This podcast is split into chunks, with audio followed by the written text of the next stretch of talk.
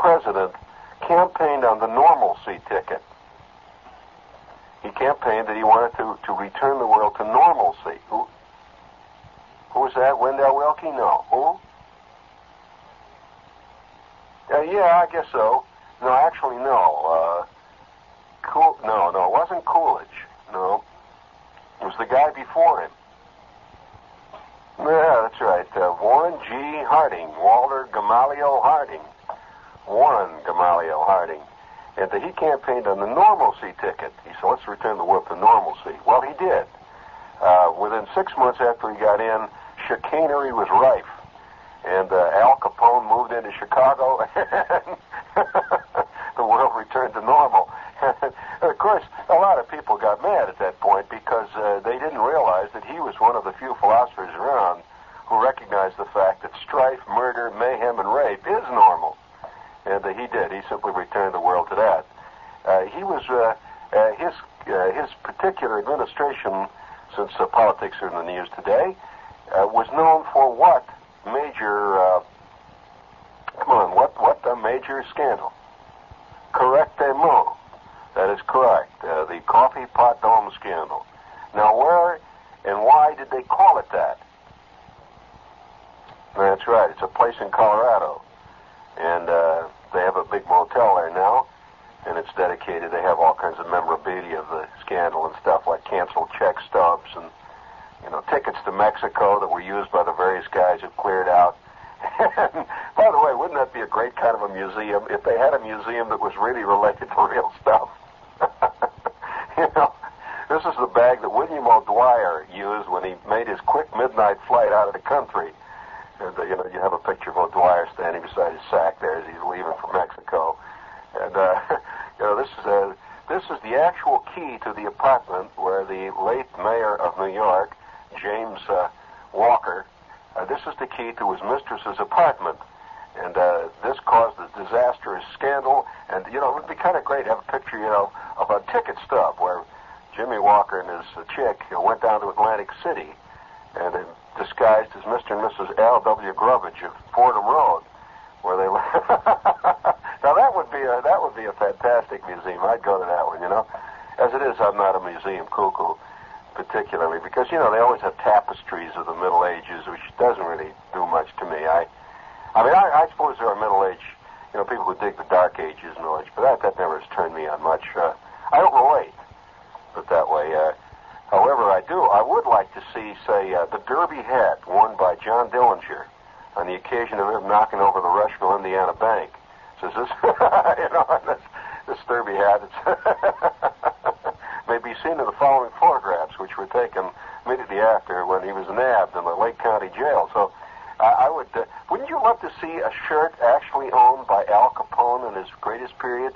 Well, for those of you who don't know about this, you know that Mr. Capone was a famous peacock. Uh, this is a side of Mr. Capone that few people know about. That at one point Al Capone owned something like 350 suits, and all elegantly tailored. And uh, when they finally put the nab on him, and uh, he was in uh, in uh, in court uh, where they were trying him on income tax evasion, and uh, of all things. But uh, he was being tried on income tax evasion, and every day he arrived at the court in another suit. All of them magnificently cut and tailored. He, the, the first day he arrived in a canary yellow suit with a lavender tie and a lavender shirt and white spats. Now that's enough to to start the uh, proceedings up. Of course, there was a great roar of applause from the audience because uh, in those days, apparently, uh, laws, uh, you know, the, the courtrooms were great theaters. You know, so Al arrives with his uh, with his beady-eyed bodyguard. Incidentally, another thing about Al Capone's uh, clothing, if you're curious, that he bought all of his stuff from Marshall Field in Chicago, and uh, he maintained the great account there. And uh, the shirts that Al Capone wore had special reinforced pockets in them. And he, he wore beautiful shirts. He, he loved shirts. He had a thing on shirts. And uh, they were all beautifully tailored, individually made to him and all. And they had detachable collars. He loved these elegant collars that came up, you know. And uh, he had special pockets built in over the breast, see, where he carried his snub-nosed 38 38 caliber Derringer. I mean, you know, in case he got in any arguments in the elevator, stuff like that, which he, which he would uh, then, of course, use. But uh, Mr. Capone, uh, I would love to see a, uh, you know, a, a museum that has a couple of his actual shirts that he had. Now, why was he called Scarface? Correct. And uh, he did have a scar. I knew you'd get right to the heart of that one. I, I, I one thing I say about my listeners, they have fantastic uh, insight into things. They just drive right into the facts. And he was called Scarface because he had a scar, and he was very sensitive about it. Uh, by the way, nobody ever called Scarface to his na- face Scarface. He was never referred to by anybody as Scar. Oh, you ever call him Scarface? Forget it. You got yourself a concrete overcoat fast. In fact, it, one of the guys he rubbed out, uh, his gang rubbed out, he rubbed them out because this guy was heard to say in a restaurant, uh, he was talking about Al Capone. This was another mob leader whom Al had considerable respect for because he was doing pretty good on the west side, that mob. And uh, this particular mobster was heard to say, that, that Scarface goon, you mean to tell me that I'm going to have to put up with him? Well, that really ticked Al off. And that was a classic mistake. He said it about the wrong guy. And so he wound up, you know what he wound up? That guy wound up in a horse trough full of lye. After, of course, being subjected to various indignities, like being carved into the shape of a soap cake by various thugs using razor blades. oh, they really were serious about it. So this is the side of Capone you never see. Uh, another thing, uh, Mr. Capone, uh, uh, you know, he comes from New York. How many people know that? He was, yeah, Brooklyn, see, and and he got his scar in Brooklyn. And uh, he later, by the way, ironically enough, you see, because he was a professional, a total pro, and uh, Al recognized, uh, you know, that he was scarred up by this guy who gave him a couple of shots across the face with a razor. That uh, it was it was nothing personal. It was purely a business thing, and uh, he bore no ill will towards him. In fact, later on, hired that very same guy as his bodyguard. He recognized, uh, you know, the professional job that the guy pulled, and that was all. Which uh, I kind of I kind of dig, and and uh, Al had great charisma for those who uh, have uh, were fortunate enough to get near him, or unfortunate, depending on how it worked out. That he did. He had fantastic charismatic qualities, and uh, whenever he would meet anybody, they were always immediately impressed by this fantastic animal radiating power that he had. It just radiated. It's a and you never see this in, in any of the movies about Capone. He's always this thug walking around. I'm the boss of the West Side. You know, oh come on. Apparently, Al had a great sense of humor, and uh, he uh, and he always thought of himself as a businessman. Incidentally, he was always very hurt by the fact that people uh, considered him a, a mobster and a thug. Uh, the mobsters and the thugs were the guys he rubbed out. He thought, and uh, he he was conducting a legitimate business. And you know what he was listed in the Chicago phone book as? Yeah, you're interested, right? Antique dealer. And uh, yeah, that's right. And he even had an antique shop, which never was open. Uh, and whenever anybody would call, there would be this voice saying, "He ain't here," and that would be the end of that. But that was his legit his legit business. He was a dealer in antiques, and he went out and he bought a lot of junk and just loaded it into the shop, and that was the end of it. But uh, he was, uh, you know, this is the kind of museum I would go to see. And I, I wish somebody would, would just once in the movies, you know, do the, do the real Al Capone, the way he really was. He's a fantastic. And by the way, he's always presented in the movies as being much older than he really was. How old do you think Mr. Capone was at the absolute peak of his career? Well, I'll tell you. I won't keep you in dire suspense. He was uh, around 26. Uh, he was 26 or 27 when he was really on top of it. And uh, never was part of the mafia, by the way, in case you're curious. He had no no no truck with that. He called he called all the guys in the mafia Mustache Pete's, uh, which he never he never bought that scene. He was a businessman, and uh, he dealt in services. Now, uh, he said everybody likes to drink a beer. Somebody's got to get the beer for him, and I make the beer. He says I make good beer, and uh, he was famous because the beer he made was better than the beer that the other guys were making at the time, and that was the secret of success. That they turned out a good product. And uh, uh, one uh, one little scene though, Al Al was uh, had tremendous personal strength, by the way. He was very, very strong. Uh, physically, he was like a bull and very tough. And uh, Al was uh, given to at times when uh, somebody would say something to him, just hit them in the eye, knock him flat, which he did on several occasions. And uh, one time, you know, if they ever showed you how, how these guys really do it, you know, they're, they're really tough mobsters of the uh, the Capone ilk. Uh, it would make a great movie scene. Although I don't know how you could show the movie scene. If what it, you know, he, he observed all the old uh, Italian traditions, like uh, for three days before a uh, a funeral of uh, one of his compatriots, he would not shave. Uh, that's a Sicilian tradition. You don't shave. Did you know that? For three days, and you let your beard grow. And of course, flowers are very important. He uh, would send flowers to all of his. For example, he would knock a guy off on Wednesday, and uh, the guy's about to be laid away on Tuesday, the following week. Uh, the, the, uh, he would already have ordered the flowers. He wanted to make sure he got his order in, see, before the guy was, before the guy picked, you know, uh, he, he was called, uh, you know what they used to refer to it as? Uh, if uh, that uh, if a guy was ready to get knocked off, it was uh, the the gang term was he's picked up a marker. Either that or he's got a number. It's he's got a number. Or they'll say somebody give out a contract on Nick Brown. Well, a, a contract means what it sounds like. Incidentally, they really were contracts, and they signed contracts, and they had all kinds of if, ands, or but clauses that uh, that the, even in the contract it would specify who's going to buy the ammunition. Oh yes, oh yes. Who pay, who pays the expenses like the getaway car, one thing and another. Uh, speaking of uh, mobsters, this is WOR, and uh, we're here in the big town here, New York. This is the hometown of Al Capone, and uh, uh, who was the who was his famous mentor? He studied under him. Well, a famous mobster named Torrio, T-O-R-R-I-O, Torrio, and uh, Al was uh, kind of an apprentice. He studied under the great Johnny Torrio, and uh, he, he learned his lessons well. And uh, who was one of Al's great students? Lucky Luciano. Oh, yes. Uh, Lucky was very impressed at how well Al managed his businesses. And he did, he did quite well. And so this is WOR New York. Would you please hit the money button, please? Oh, I have a commercial here, which is, according to the copy, it's supposed to be read slowly and romantically. Oh, yes, okay. There you are, at an intimate table graced by candlelight the sounds of strolling musicians create a mellow mood. Listen to them strolling around there. get them out of here. Get that bum out as you enjoy a sumptuous dinner prepared in the continental manner.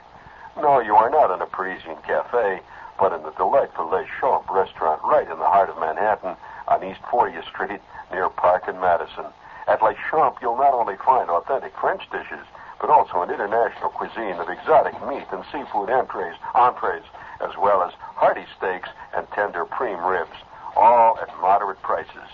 So come to the strolling musicians, to Les Champs, the continental restaurant with the strolling men, the international menu. For reservations, call LE26566 Les Champs.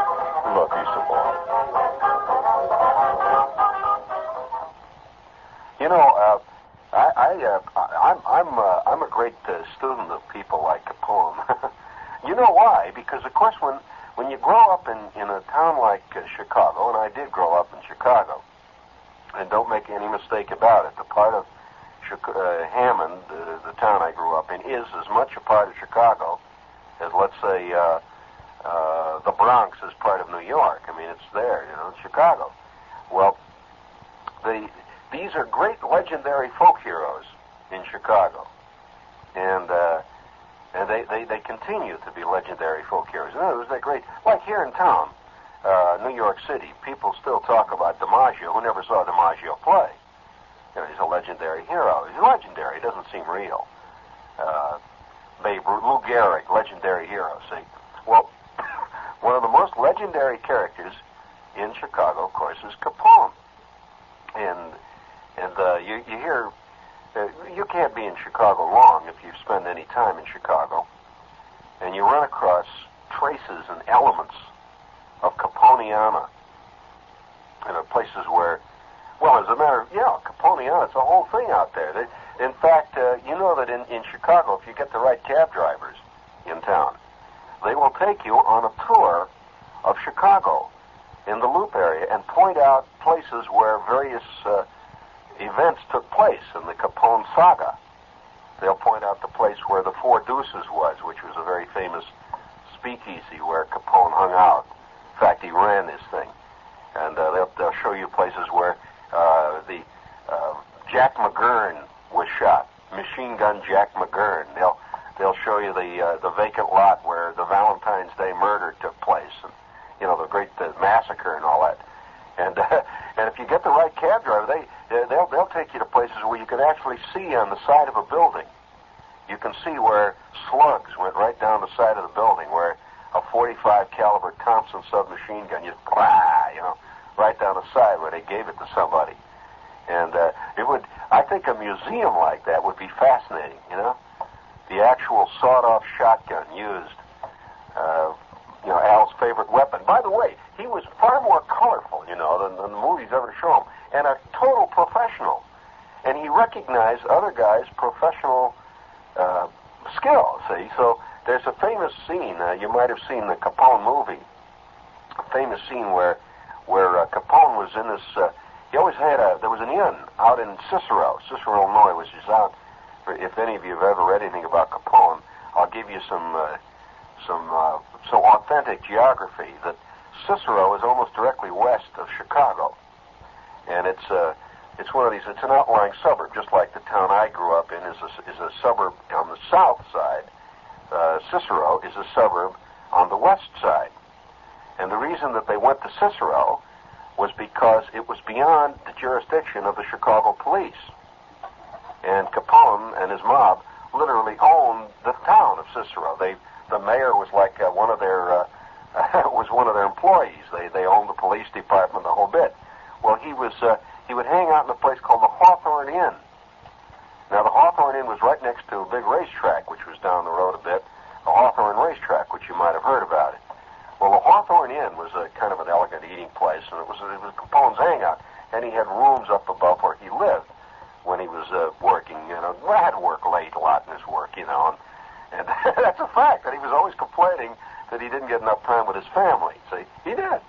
Had his wife and kid and all that stuff. And and so uh, Capone would spend a lot of time, you know, going over the books and uh, you know things like that, cleaning guns and stuff. You know, all the stuff you got to do in that racket. So, so Al would hang around this place. So one day, one of the mobs uh, that was warring after Capone uh, there were always inter inter scene wars, great battles between these mobs, and that's what the, the whole mob gangster scene was. And uh, the Chicago uh, people's attitude really was a kind of one of uh, of applauding them. Uh, in other words, whenever there was a big gang war, everybody would applaud because they figured the mobsters were knocking each other off. You know, it was okay. It's like it's like if there was a big war among the cockroaches under your sink. Well, you wouldn't get mad. You just figured, you know, good enough for them, so you don't take sides. So this particular mob, on the day in question, Al was having lunch in the, the Hawthorne Inn, and uh, he was with one of his compatriots, and they were they were have, going over some difficult things about the books or something. And there was a lot of uh, strife going on at that point because Al controlled many many uh, joints, uh, illegal speakeasy places where he was selling them beer. Well, there was this other mob that was bugged because they wanted to sell beer in that place and uh, so forth, and so they figured the best way to, to, to, to get to the heart of the matter was to bump off Al.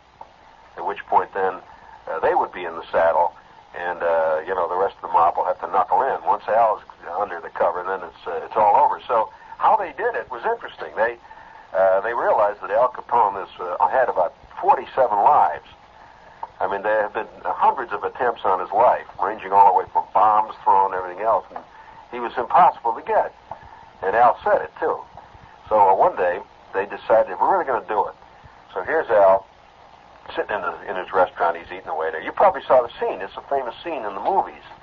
And uh, it, but the way it actually happened was even wilder than the movie scenes. For one thing, Al uh, Al Capone, in spite of the way they always play him, like the Rod Steiger syndrome, Capone was not an illiterate lout, and uh, he was very articulate, extremely funny, had great magnetism, and had absolutely no fear whatsoever. He was not the craven wretch, you know, who always at the end begs for mercy. Anything but. So Al is sitting in there having lunch, and he's dressed in one of his mustard seed colored suits with his elegant ties on and his spats. When all of a sudden, uh, right in front of the place, there's a lot of cars. It was a big race day. See, a lot of cars were parked out there, and uh, the pre-race gang was waiting. When a car drove along in front of this place, and apparently sprayed the front of the of the building with machine gun slugs.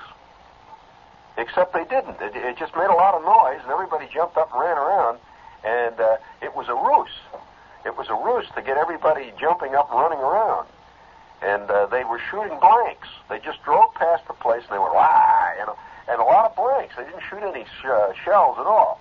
Well, it worked. Everybody jumped up and started to mill around. And Al was with his uh, with one of his right hand men, and uh, they they both waited for a second and sure enough, immediately after that, another car goes by, and there were ten of them in succession, in a convoy, one after the other, that rolled past slowly, and each car was loaded with guys with machine guns, shotguns, and rifles. And they just riddled the entire building. They just. And they just let loose everything. They had these great big drums of machine guns. Uh, and these were Thompson, by the way. These were Thompson what what what uh, became later known as Tommy guns. A Tommy gun stands for the term Thompson, the Thompson submachine gun, which fires a drum of 45 caliber slugs, and it is a deadly, deadly weapon.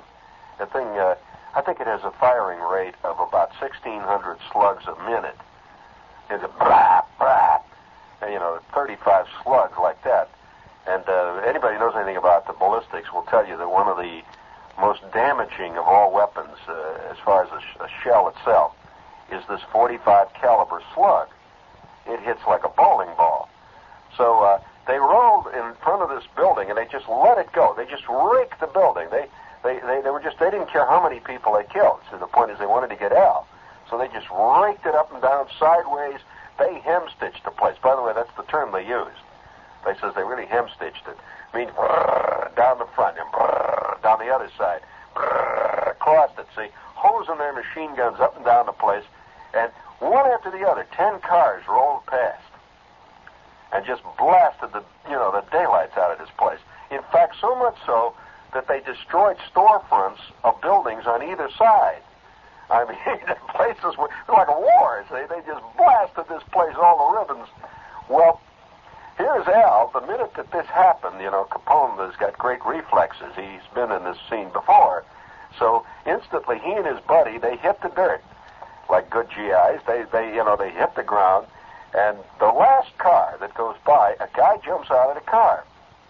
The last one, and he's dressed apparently in coveralls or something, and he jumps out of the car with his 45 Thompson submachine gun, and he just runs to the door instead of just driving past and he just hoses the interior of the place down, see?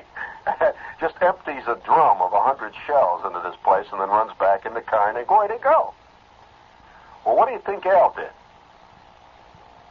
When this is going on, Al jumps up. As soon as the last guy, he jumps up and he shouts to his friend. He says, Did you see that? That's the gun. He says, We got to get some of that. That's a fantastic gun. he says, That's better than shotguns. In other words, Al Capone was much more interested in the technical aspects of the attempt on his life than he was in the fact that were trying to kill him. Now, how's that for cool? He had never seen a Thompson submachine gun. It was the first one that was actually used in a gang war, and he, you know, he was impressed. I mean, you know, that's like a guy working with an old disc recorder, and he sees his first tape recorder. He's got to get one, you know. And uh, he just said, "Man, that's that's the gun." Well, uh, so Capone was so cool that he went out and uh, and he paid. He recognized the fact that you know if it wasn't for him, that wouldn't have happened in that neighborhood. So Al uh, Al pays for the repair of all the buildings for blocks around where the shells hit. Yeah, he just paid for that. And there was only one person actually hurt in that whole scene, and it was loaded. It was a, it was, a, it was almost a miracle. It was a miracle. One guy, and it was a guy getting out of a car who was just coming there that day to see the races, and he got nicked by a ricochet, and that was it.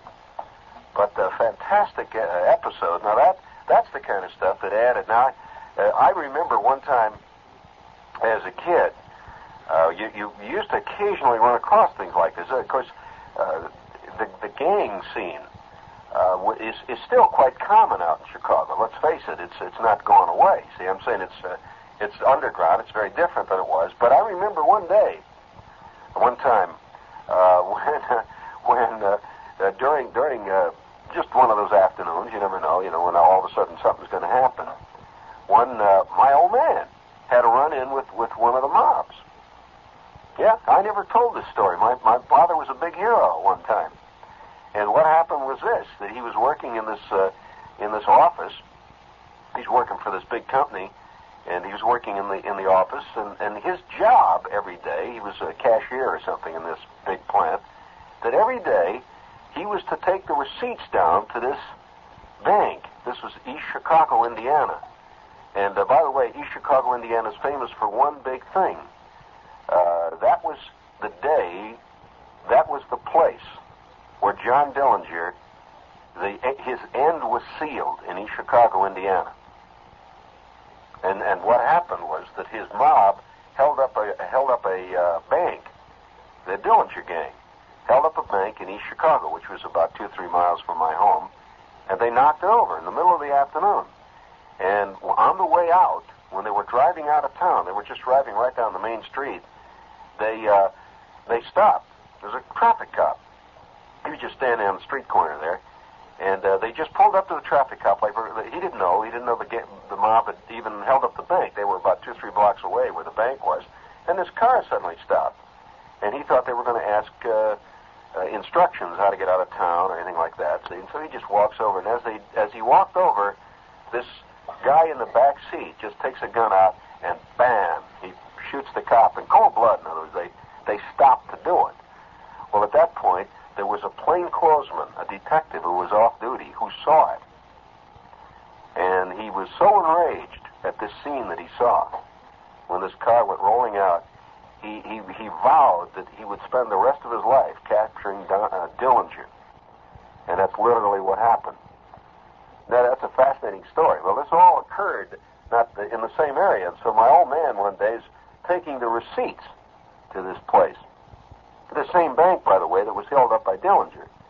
And uh, he had this car, and he went there. And I was a little kid at home, so I remember all the newspapers coming and, and everybody taking pictures of him.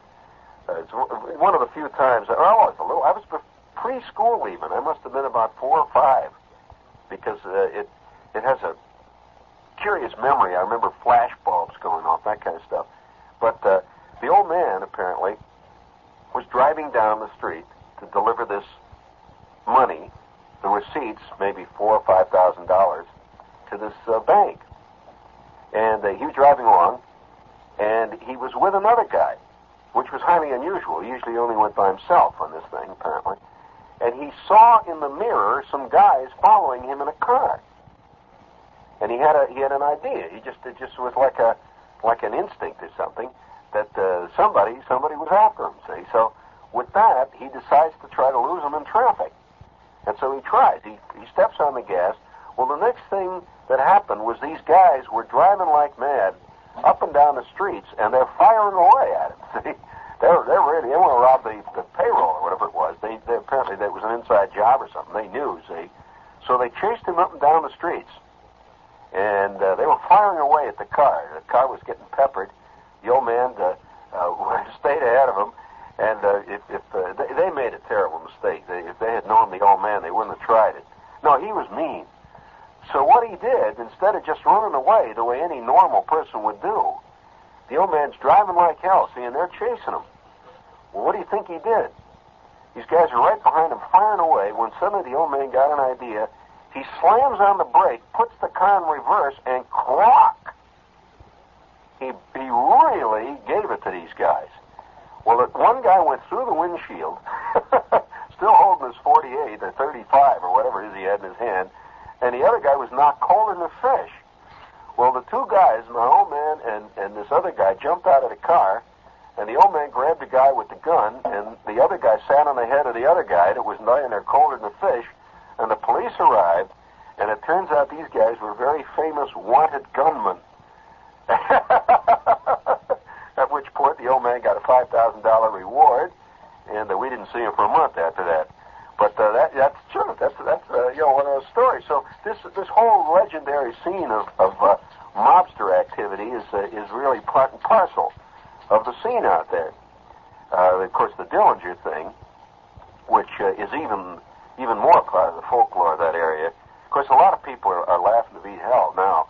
All of a sudden, it's uh, you know got a whole spate of books come out prove that Dillinger really was a beautiful human being, and you know all that stuff. But uh, he was, you know, he was he was just another uh, another uh, you know just a low IQ mobster is what he really was, a very violent type.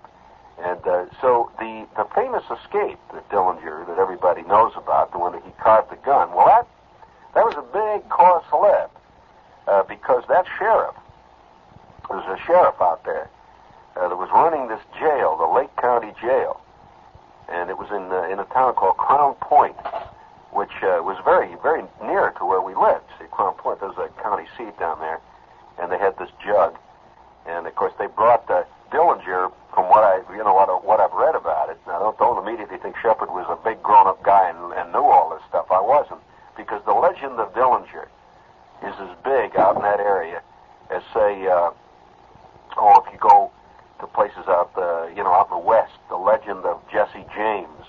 They reenact it and all that kind of stuff. You know, you can see there's a tour. You, did you know that there's a Dillinger tour out in northern Indiana? You can take a Dillinger tour if you're a real Dillinger cuckoo. Yeah, it's a it's a bus tour, and they'll take you to various towns and places where uh, Dillinger's mob had been knocked over the bank, where they had planned these various, you know, big deals. And in fact, they even take you, you know, to end the, the big tour, they'll take you to the cemetery in this little Indiana town where John Dillinger is is uh, there, you know, and, and uh, they they have pictures of his house and all that jazz. Well, Dillinger, the, the legend of Dillinger is very big out there, and so uh, it got to the point, of course, and it still is. The legend was much bigger than the reality. And so now the Dillinger gang robbed at least, oh, 12, 1,500 banks uh, in various places. This is the legend, you see. Every town has a place where Dillinger reportedly had robbed it. Well, uh, if, if he had robbed all the places that he's supposed to have robbed, that ba- that gang didn't have a day off for at least 30 years. They, you know, they were they were going night and day, maybe three, four, ten banks a day, you know. But uh, they, they're quite proud of the Dillinger legend out there, and uh, the, the the the famous escapade where he escaped from the from the jug out there is still a matter of contention. Whether it was an inside job and Dillinger had paid off, you know, the the various uh, officials, or whether it actually was the way they claimed it was. You know, he'd uh, supposedly carved this gun out of soap, and it was such a perfect gun that uh, he had everybody uh, uh, cowed, that they uh, they they finally uh, let him go because he was threatening them and so forth. His mob picked him up. Well, that there's a famous picture, and uh, once in a while that picture is uh, you can buy it out in, in Indiana in that area, signed even. It's a famous picture that was taken when Dillinger checked in to that jail. And of course, Dillinger was a big star. He, uh, you know, he's a famous man. And then uh, here's Dillinger checking into this little Tank County jail, and the sheriff has his arm around this uh, this uh, star. See, and it, it, it looks like the most jovial scene. You know, like uh, Kiwanis Club greets visiting celebrity, and he's got his arm around there, grinning like mad. See, there's Dillinger looking kind of uh, modest. Well, really was nothing, sheriff and uh, I won't be here long, but it's kind of great to be in your cell for a while, that kind of thing. And and uh, that picture was a giant cause celeb, which even to this day causes political repercussions out in that area. Whether or not, and uh, of course this poor sheriff apparently has never lived it down, or didn't, because that picture was just one of those uh, things that was taken in the middle of Dillinger came in and, and put his arm around the sheriff, you see, and, and and somebody in the crowd said something. They both laughed at that point, and the picture was taken, and it looked like the sheriff was, uh, you know, the best friends with uh, Mr. Dillinger. So the scenes, uh, the scenes to go on out there. And uh, this, uh, I hope this didn't bore you. You know, it's the kind of stuff that uh, you don't hear much talk about. But my uncle, for example, I had an uncle Charles, who uh, his proudest, uh, his proudest boast to the time he died. I remember a little kid. He'd, he'd uh, every time we had a, you know, family would uh, have a Sunday dinner, and Uncle Charles would show up with Aunt Clara and that. Well, Uncle Charles would tell his story. He worked in a in a cleaning place. Well, maybe you didn't know that one of the big businesses that the, that Capone ran was the, was a cleaning, uh, a, a string of cleaners throughout Chicago. Well, that of course he, he was in the protection racket, one thing another. And uh, Uncle Charles was very proud that he worked in a cleaning place that was bombed by the Capone mob. And uh, oh yes, they even had at home. He had on his mantelpiece, and he had it in a frame, like he had a little wooden frame on a on a on a green felt background. He had glued pieces of the pineapple. It was a bomb that was used to blow up the cleaning plant where he worked, and it was an actual bomb that the Capone mob used to finally take over the plant. Incidentally, they did then take over the plant. And uh, Mr. Capone uh, ran, a, he, he apparently ran a pretty good cleaning operation. And uh, he always believed in low prices, good quality work, and uh, very fast service. And he got it from his drivers. There was not much lip, uh, I mean, from the drivers. And uh, so Uncle Uncle Charles would, would tell us about the time that the place blew up. And you know what they did, apparently? according to at least Uncle Charles's story, that uh, when the word came out that uh, that the owner of the place had decided he wasn't going to buy protection from the Capone mob, well, it was obvious something was going to happen. You didn't do that to the Capone mob, you know, without getting some action. So uh, the night that they were to bomb the place, the Capone mob telephoned the, the cleaning plant. And thoughtfully, too. They didn't want to hurt anybody. They, they, they called the, the cleaning plant and says, get everybody out because uh, we're doing a survey. The way they put it, we're doing a survey. Well, they did. Uh, they took the hint, and everybody cleared out. They all waited out there, hid on their porches, put tin hats on, and sure enough, about uh, two hours after the plant closed, and everybody was cleared out. This uh, big black Lincoln, and incidentally, that was the car that Mr. Capone used in many of his big deals. He had this big black Lincoln. This big black Lincoln rolled quietly past the cleaning plant, and an arm suddenly moved quickly in the back seat. Guy had a good arm, too, from what they say. He was an expert. And he just tossed this pineapple right through the front window, and there was a count of three, and kaboom! And forever, that cleaning plant was ensconced in history, and it became a big celebrity. Thousands of people came from miles around to take their cleaning to this plant. And by the way, did you ever hear the story of the exploding suits? Oh, yes. One of their little tricks was when the cleaning plant refused to uh, have anything to do with uh, with uh, protection, the gangsters had a system of making a suit that had special chemicals sewn into the seams. They would then send it to that plant for cleaning. As soon as it hit the cleaning fluid, kaboom! so you see, there's a lot of things you can do to get ahead in this world gang, and uh, what the hell, working is one of the last of them